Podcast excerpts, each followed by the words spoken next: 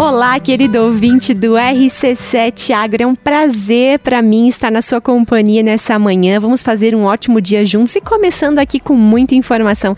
Eu sou Maíra Juline e hoje estou nessa nave, nessa bancada solo aqui nessa manhã.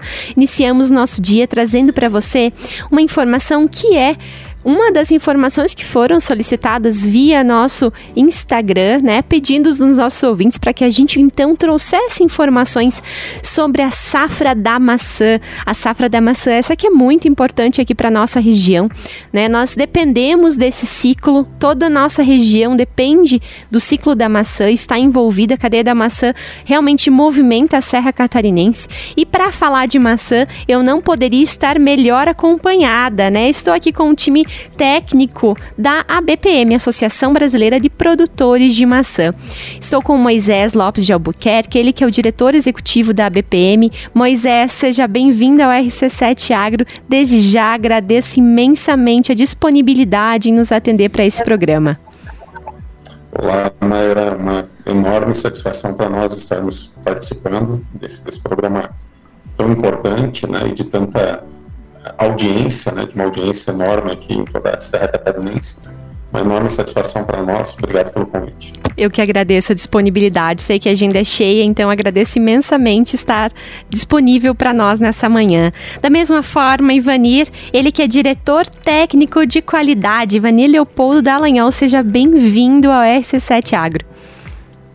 Obrigada, com muito prazer aí que a gente participa desse, desse programa. E vamos lá, passar as informações que, que o povo está tá querendo saber aí hum. da, da, produção de maçã aí no Brasil. Muito bem. Vou começar então fazendo uma primeira pergunta para o Moisés. Moisés, é, sei que então recentemente vocês tiveram uma reunião muito importante aí com todo o time da associação para ponderar o, o, início da safra, né? Então a gente vai falar sobre isso no dia de hoje, mas para que a gente possa contextualizar para o nosso ouvinte, eu queria que tu desse uma pincelada rápida do que foi a safra anterior, para que a gente tenha um panorama do que a gente vai falar, do que está sendo projetado para essa safra, safra 23, 24, né? Como foi então a safra 22, 23? Olha, a safra, a safra do ano passado, novamente, né, safra 22, 23 foi uma safra que não exprimiu todo o nosso potencial produtivo, né, assim como os dois últimos, as duas últimas safras a gente não atingiu todo o potencial produtivo. É o nosso diretor. É isso aí, Moisés. Realmente estamos aí com uma é, defasagem na produção, né? É... Oi? Caiu? Caiu a ligação. Ivani, se você quiser continuar, pode continuar enquanto nós reconectamos com o Moisés. É, na verdade, o, o, o que aconteceu é que nós tivemos aí dois anos, uh, assim, com alguns problemas, principalmente esse ano com problemas climáticos, né? Então, para a produção, por isso que, como Moisés dizia, nós não, não alcançamos o potencial produtivo da área plantada que nós temos uh, de maçã aqui no sul do Brasil. Isso quando a gente fala do potencial produtivo, a gente está falando somente do estado. Esse é um panorama do estado de Santa Catarina ou do sul do Brasil como um todo? Paraná, Santa Catarina e Rio Grande do Sul? Isso. Quando a gente fala com relação à BPM, é do sul do Brasil. Uhum. Então, todas as regiões produtoras, claro que Santa Catarina é uma das maiores regiões produtoras de maçã, depois o Rio Grande do Sul e o Paraná. Aqui fica em terceiro lugar, que, que tem um volume bem menor de produção, mas também faz parte da Associação Brasileira e desse contexto aí da produção de maçãs. Muito bem. Moisés, está me ouvindo agora? Conseguimos reconectar? Sim, sim, eu ouço bem. Bom, o fato é, é, é, a despeito disso, todas essas questões de mudanças climáticas, né, é, que a gente vem experimentando, nós tivemos lá no ciclo que gerou a safra 21-22, foi impactada principalmente pela, pela seca, né, a gente teve secas é, é, é fortes, né, e no, no, na safra 22-23 a gente teve aí mais problemas associados à questão de lotação, né, teve um período aí de, de baixa temperatura, né, um período muito sensível de baixa temperatura, muito, muita luminosidade. Então, é, nós ficamos aí com uma safra, é, a gente está falando de fruta posta-packing, ou seja, os frutos considerando aquela maçã que vai para a indústria diretamente do pomar. Então, é, nos últimos dois anos, nós tivemos aí uma safra ao redor de 900 mil toneladas, isso falando em nível de Brasil. Sendo que a gente tem aí um potencial produtivo ao redor de um milhão, eu não diria nem potencial produtivo, potencial produtivo é até maior que esse, mas se a gente pensar em médias históricas, ao redor de um milhão e cem aproximadamente. Né? E esse ano, é, é, novamente, aí a gente teve já citado por você, por conta do, do El Niño, né? Toda essa, essa situação aí de bastante, no período chuvoso muito longo, num período novamente sensível. Então, por conta disso, novamente não atingiremos esse nosso potencial produtivo em nível de Brasil de 1 milhão e 100, mas temos uma expectativa de colher mais do que colhemos no, no, no último ano, né? em torno aí de 990 mil, em torno de uns 10% a mais do que nós colhemos na safra 22-23. Muito bem. Esse período, querido ouvinte, que o Moisés relatou, é, foi o período então da floração, em que a gente teve, né? Me corrija, é, Ivani, se eu estiver errado, eu tô aqui é o diretor técnico, mas a gente teve aqui, pelo menos na nossa região da Serra Catarinense, muita chuva no período da floração da macieira. Eu acredito que esse período sensível que tu deve estar citando provavelmente deve ter sido relacionado a esse evento. É, nós tivemos, na verdade, dois eventos climáticos aí que acabaram impactando na produção desse ano. O primeiro deles foi que o inverno, uh, o inverno ele foi mais ameno. Então, uh, todo mundo sabe que nós temos que ter um inverno forte, quanto mais frio, melhor para a produção de maçã. E principalmente quando você tem um inverno bom, que o produtor fala, que é um inverno com bastante horas de frio, com mais de 700 horas abaixo de 7 7,2 graus positivos, então a gente tem uma fruta de maior calibre. Com isso, como nós tivemos um inverno ameno, a fruta esse ano era um pouco menor, ela perdeu em calibre. A primeira coisa. A segunda coisa é isso que tu falou, que todo mundo sentiu na pele, na verdade, que foi a chuvarada. Então choveu muito, algumas áreas mais antecipadas, principalmente, a chuva pegou de cheio na plena florada. E quando pega de cheio na plena florada, a abelha, que é responsável por fazer a polinização cruzada da, das bacieiras para que possa polinizar e fixar o fruto, não aconteceu, ou aconteceu muito pouco. Então, com isso, houve uma, um abortamento muito grande das flores. Então, essas áreas elas estão comprometidas, né, com uma produtividade muito baixa. Já algumas outras áreas mais tardias, elas estão até com uma safra praticamente que normal, né? Em função de que a chuva foi parando, as abelhas foram conseguindo fazer o trabalho delas e, e está praticamente normal. Muito bem, uma excelente explicação aí para o nosso ouvinte, porque muitas vezes a gente se coloca como consumidor, né, Ivanir e Moisés, e a gente lá no, na gôndola do supermercado, a gente quer um fruto grande, a gente quer um fruto vermelho, a gente, como consumidor, os olhos, eles realmente são verdadeiros peritos em escolha do melhor fruto, né? E para o nosso ouvinte entender, é muito interessante esse posicionamento, muito bem explicado pelo Ivanir, né? Para que o, o, o consumidor final compreenda os motivos pelos quais ele talvez encontre um fruto menor na, na gôndola do supermercado agora para o próximo ano, né? E aí o, o, o, nosso consumidor, o nosso ouvinte, que é o, o ser urbano, que vai para a gôndola, vai escolher o seu produto, começa a fazer esse raciocínio, ter esse entendimento do motivo pelo qual talvez ele não encontre né, aquela fruta tão desejada e esperada. Mas eu tenho certeza que é, tanto o, a utilização de tecnologias, como é, o produtor da maçã tem utilizado, né? A cadeia é extremamente bem estruturada. É, o produtor com certeza vai achar meios aí de conseguir é, entregar um fruto de alta qualidade para o consumidor. O Thiago está me informando aqui que nós estamos já encerrando o nosso primeiro bloco. Então, para você que está chegando agora, eu estou com Moisés Lopes de Albuquerque e Ivani Leopoldo Dallagnol. Eles que são, então, diretor executivo e diretor técnico de qualidade da Associação Brasileira de Produtores produtores de maçã. Então nós vamos continuar aqui no segundo bloco falando então das perspectivas para a safra 22/23. Continue ligadinho aqui conosco que logo mais tem mais RC7 Agro. Olá, querido ouvinte do RC7 Agro, eu sou Maína Juline e vamos para o segundo bloco no dia de hoje, falando sobre a safra da maçã, para que você fique bem informado.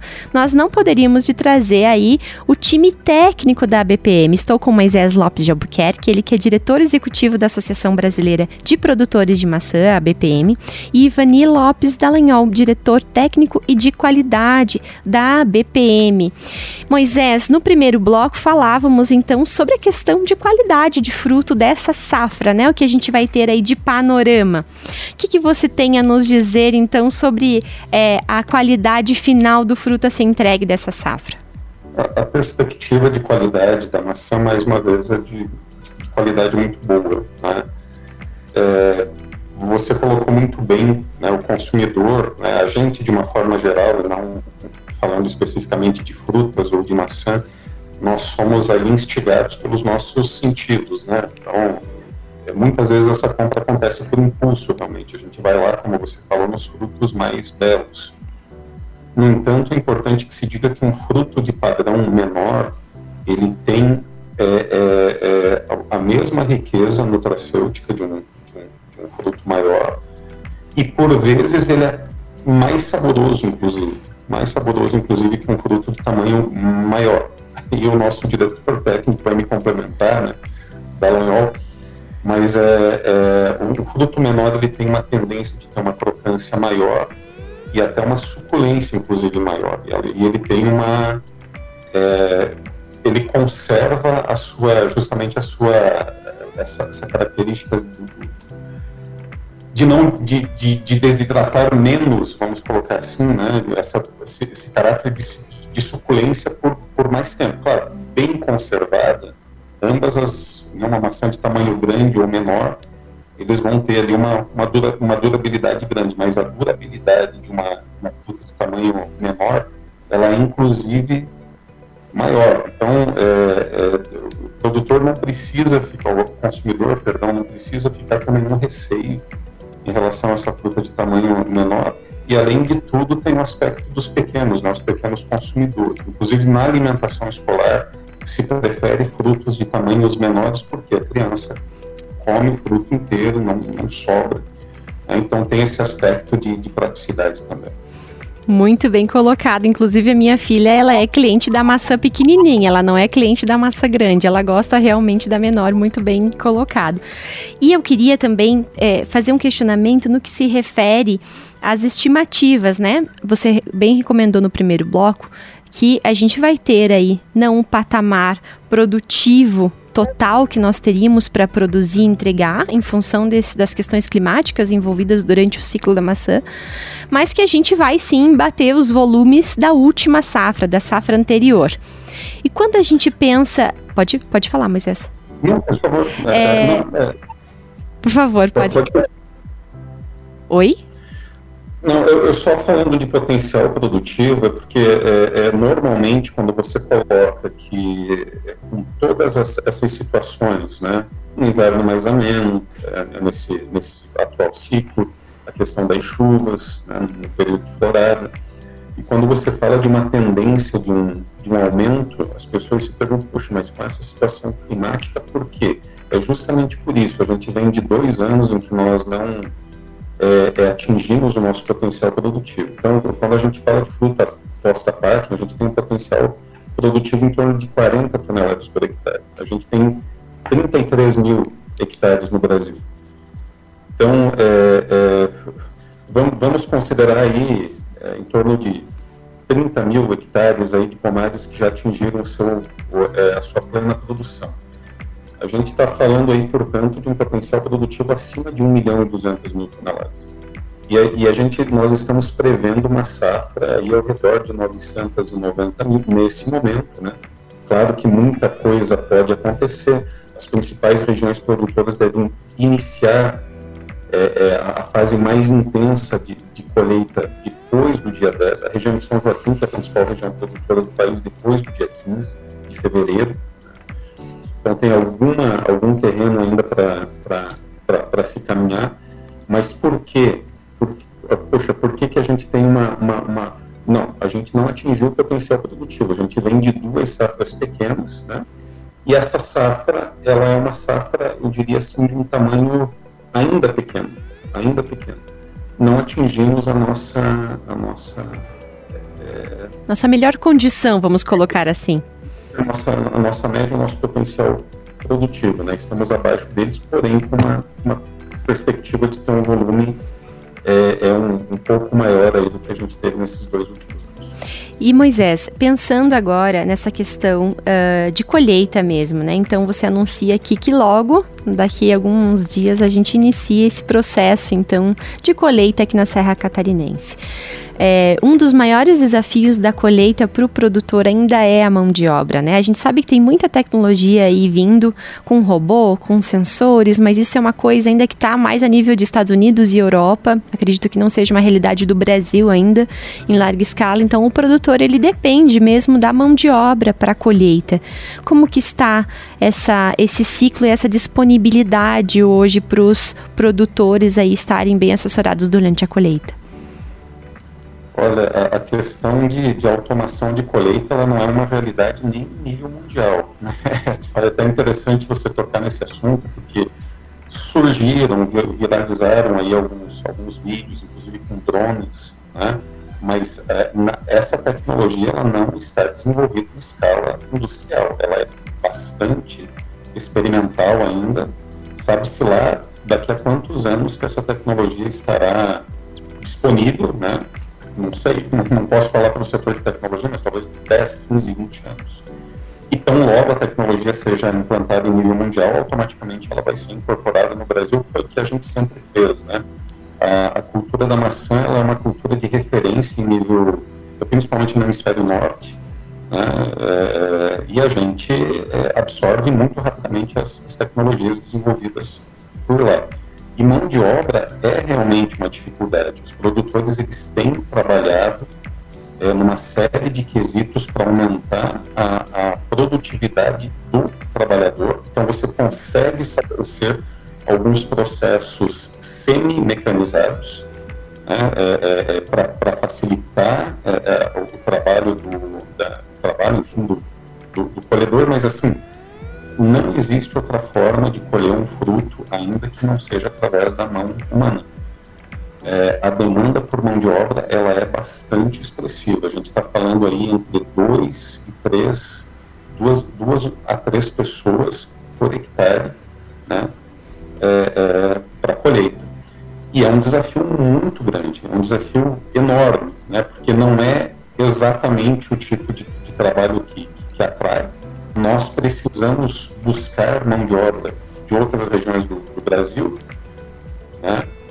E normalmente é, trabalhamos aí com uma, numa faixa de 70, é, 80% da nossa demanda.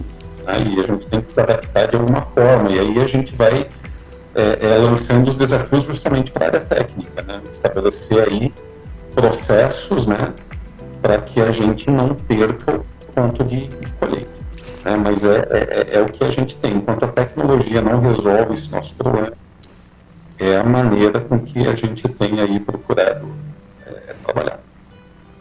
Muito bem. Dá para complementar? Claro, claro, por favor. Um pouquinho, Moisés. Uh, falar o seguinte, que a, o produtor de maçanha e essa cultura no Brasil, ela é muito dinâmica. Então a gente e as empresas hoje já estão trabalhando sistemas novos de condução de pomares. Então são pomares que nós chamamos aí, trocamos o porta-enxerto, uh, pomares mais, mais uh, próximos, mais estreitos, que, que são os bidimensionais, os multilíder, uh, o sistema Guyot. então o que, que acontece? Você tem plantas mais baixas, mais plantas por hectare, e com isso você consegue aumentar a produtividade da tua área mas também a produtividade do colhedor. Então, a tendência é que com o número de, de, de que nós temos hoje de, pessoas disponíveis para fazer a colheita, consiga colher muito mais, porque você fica mais próximo da planta. Uh, você sobe menos na escada para pegar uma fruta lá na copa da planta, que hoje são plantas muito, muito altas.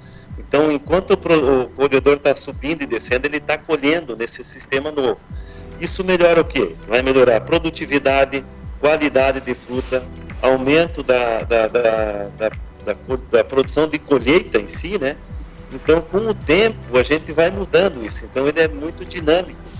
Nós tínhamos aí os plantios, né, de quando começou, principalmente na região de São Joaquim, ali, a, a colônia japonesa, com plantios de pomares enormes, com 5, 6 metros de altura, com plantas muito profundas, que digo profunda, com galhos longos que vêm por meio da linha, e o colhedor tem que entrar no meio da planta para poder. Hoje não, hoje nós temos uma parede. O que está se fazendo é uma parede muito estreitinha, que a, a fruta fica mais no sol, pega mais cor, e que está mais na mão do colhedor. Então isso vai acontecer naturalmente, que a gente, além de dessas tecnologias aí de de colheitas automatizadas ou semi-automatizadas, uh, também haja uma, uma colheita muito mais rápida pelo próprio funcionário que vai estar colhendo. Muito bem, então pensando, fazendo um raciocínio e abordando tudo que a gente falou sobre a parte técnica da colheita em si, a gente pode pensar que tecnologia igual aquela que a gente vê nos vídeos de Instagram não está disponível ainda de forma é, operacional. Então podemos dizer que isso é pesquisa ainda, né, Moisés? Que a gente talvez é um começo, mas que precisa de muito para evoluir para chegar no nível de uso comercial. Né? Então o que a gente tem hoje é realmente a mão de obra humana e o que a gente vê do outro lado é o produtor utilizando muita tecnologia, seja em porta-enxerto, seja em estilo de poda, seja na condução dessas plantas, para facilitar, agilizar e aumentar a qualidade de fruto, que eu acho que é isso que é, que é o objetivo final do produtor. Sem dúvida, foi muito bem colocado pelo, pelo Dallagnol. São duas, são duas questões, né? Uma, a adaptação de, de sistema de condução, não só por questões de produtividade e de qualidade, mas também por essa questão de, de falta de mão de obra, são os processos semi-mecanizados, como, por exemplo, as plataformas de colheita, uhum. evitar aquele uso de escada, né?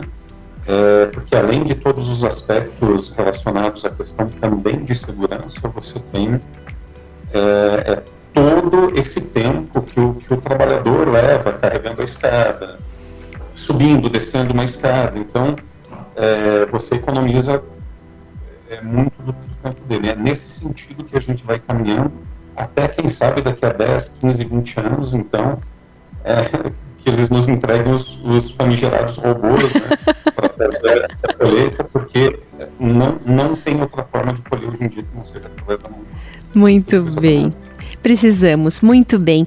E eu não poderia deixar de, de puxar brasa para o meu assado, afinal de contas, eu quero saber como é que fica as questões fitossanitárias da maçã com todo esse clima adverso aí, que vem um excesso de chuva. A gente tem sarna, a gente tem glomerela, a gente tem cancro, a gente tem tantas outras doenças aí que afetam a cultura. Né? Eu queria saber aí de um panorama geral fitossanitário, como é que foi essa safra até agora, véspera de colheita para o produtor, né? Quais foram os, os maiores desafios aí diante desse clima que realmente foi um clima bastante extremo, né? Fugiu um pouco do padrão do que o produtor estava habituado. Eu quero, eu quero, dizer que fugiu bastante do padrão, né? Foi muito pouco. Né? Então, nós tivemos no primeiro momento, como sempre, o controle da sarna, da macieira, e no segundo momento o controle da glomerela, que é uma doença que ataca bastante a cultivar gala. Né? É resistente. Já, já existe também alguns pomares, ou esses pomares modernos que eu falei, estão sendo feitos já com variedades resistentes à glomerela. Então, com o tempo, isso vai, vai diminuir muito. Mas com relação aos tratamentos fitossanitários, realmente foi, foi complicado esse ano, porque chovia muito.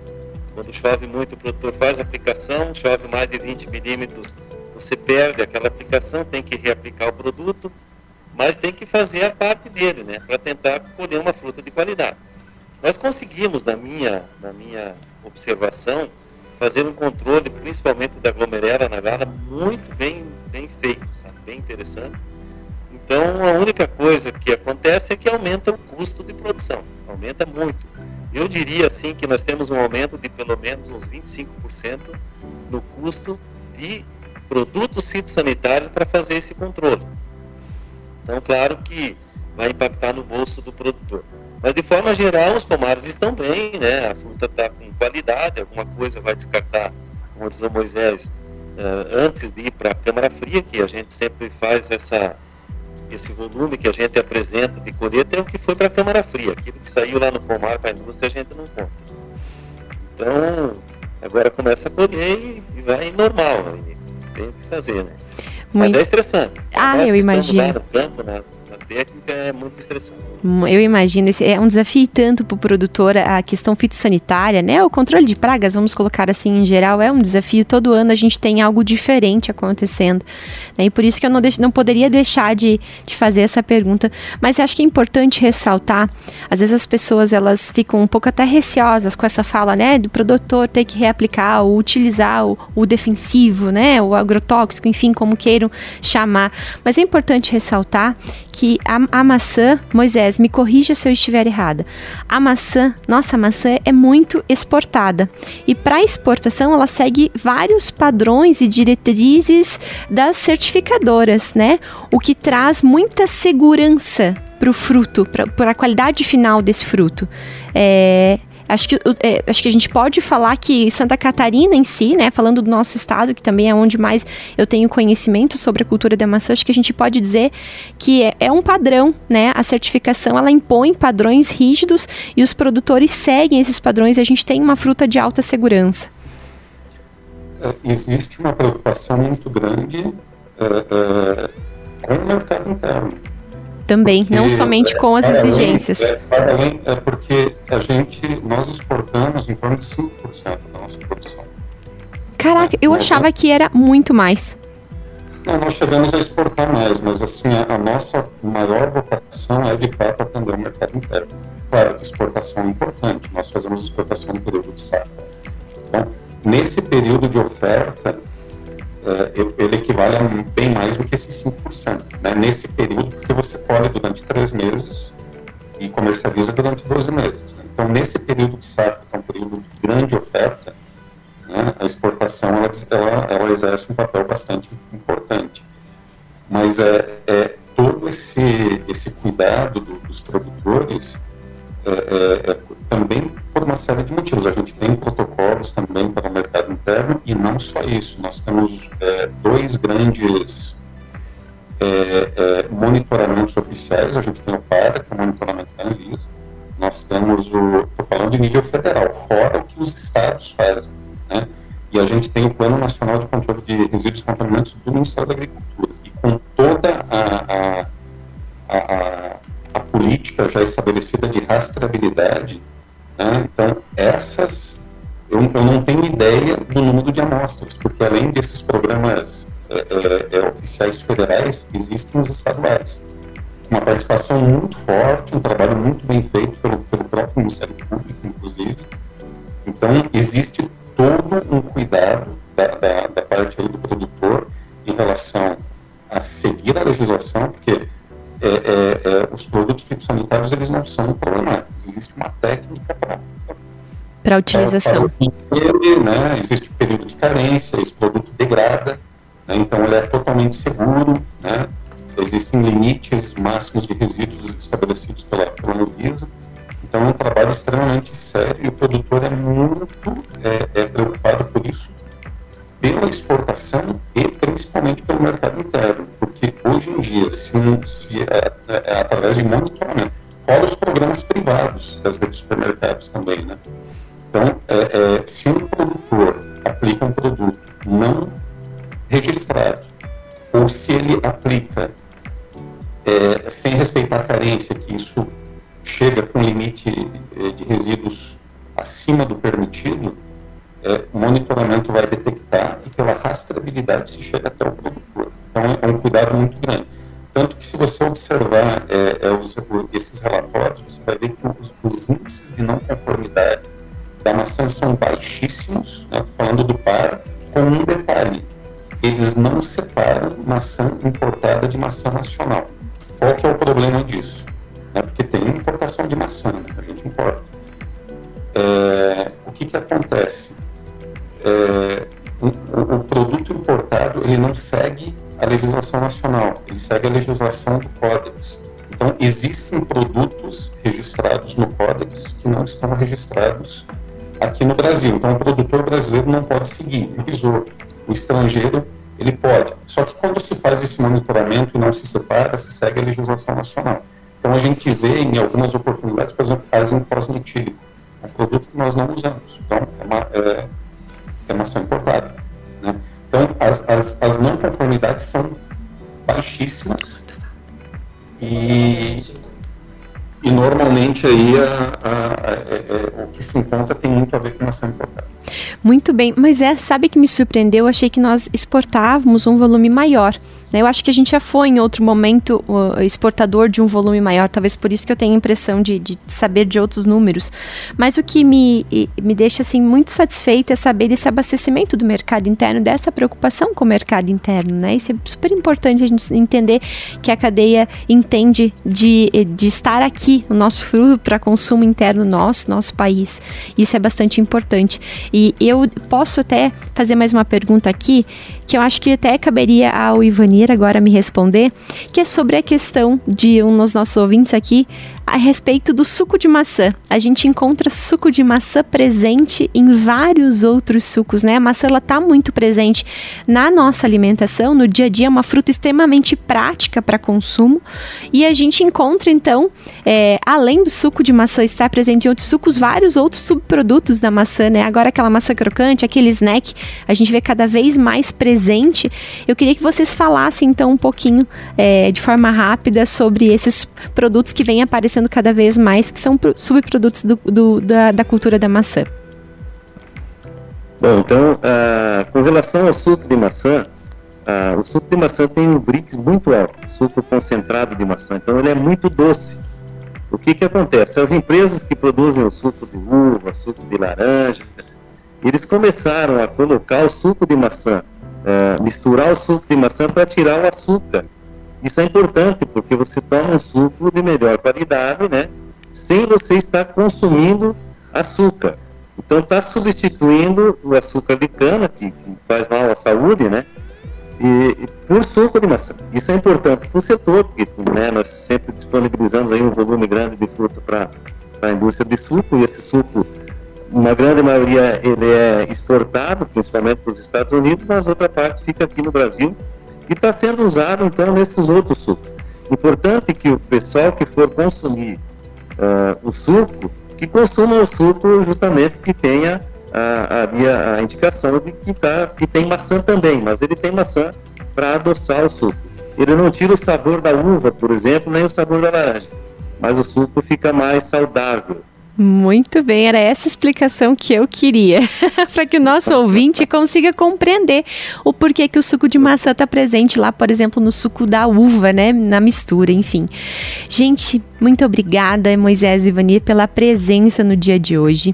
É, estou muito grata, acho que a gente conseguiu fazer um apanhado de forma espetacular, um apanhado geral, esclarecendo, trazendo mais informação. Tenho certeza que os nossos ouvintes puderam, que puderam acompanhar essa entrevista nessa manhã, conseguiram aí ter um panorama e uma atualização referente à cultura da maçã e a essa próxima safra que está aí, né? Que logo inicia então a sua fase final, fase de colheita. Moisés, gostaria que você fizesse então as suas colocações finais, de repente algo que eu não tenha te perguntado que tu acha importante destacar nesse último momento, fique bem à vontade e já pode então uh, fazer, mandar os teus beijos, os teus abraços a quem você queira lembrar nesse momento.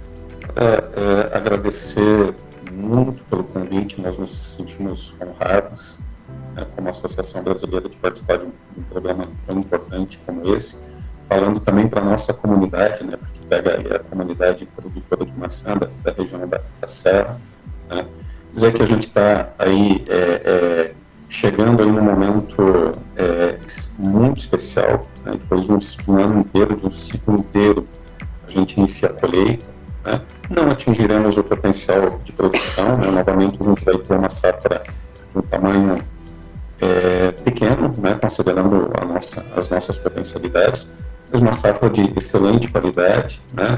É, é, para o produtor é uma enorme satisfação, porque essa é a nossa missão. Nossa missão é levar um alimento de extrema qualidade nutracêutica, né?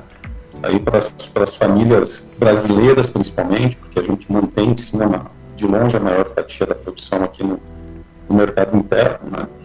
E, enfim, esperamos aí que é, os nossos consumidores é, apreciem né, o resultado desse nosso trabalho. É, mais esse ano nos colocamos aí à disposição da rádio, da comunidade. A associação está sempre à disposição de vocês. Eu que agradeço, Obrigado. Moisés. Muito obrigada pela disponibilidade de nos atender. Eu queria deixar os microfones da, do RC7 Agro disponíveis para a BPM, sempre que vocês queiram trazer pautas, trazer informação, para que a gente possa falar mais sobre maçã aqui. Sintam-se à vontade para sugerir pautas e estar presente aqui conosco. Vai ser um prazer recebê-los sempre que o quiserem se, se fazer presente aqui conosco. Fiquem bem à vontade. É, Ivanir. Por, por gentileza.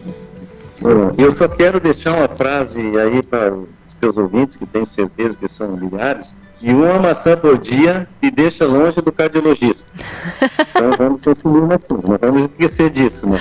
Muito bem, muito bem. Eu queria agradecer então ao Moisés, ele que é diretor executivo da Associação Brasileira de Produtores de Maçã da BPM, e Ivani Lopes, é, Leopoldo, perdão, da Lanhol, diretor técnico de qualidade é, também da BPM, que estiveram presentes aqui trazendo esclarecimentos e informações sobre essa cultura que é tão importante para nós, para a Serra Catarinense e também importante para o nosso país, porque as informações trazidas aqui pelo Moisés então indicam que toda a maçã produzida realmente a grande fatia fica para os consumidores brasileiros. Eu espero que você, nosso querido ouvinte, tenha aprendido um pouquinho mais sobre essa cultura tão importante aqui para nossa região. Desejo a você um excelente dia e amanhã tem mais RC7 Agro. Meu abraço no dia de hoje vai para todos os pomicultores da Serra Catarinense. grande abraço, vamos fazer um ótimo dia.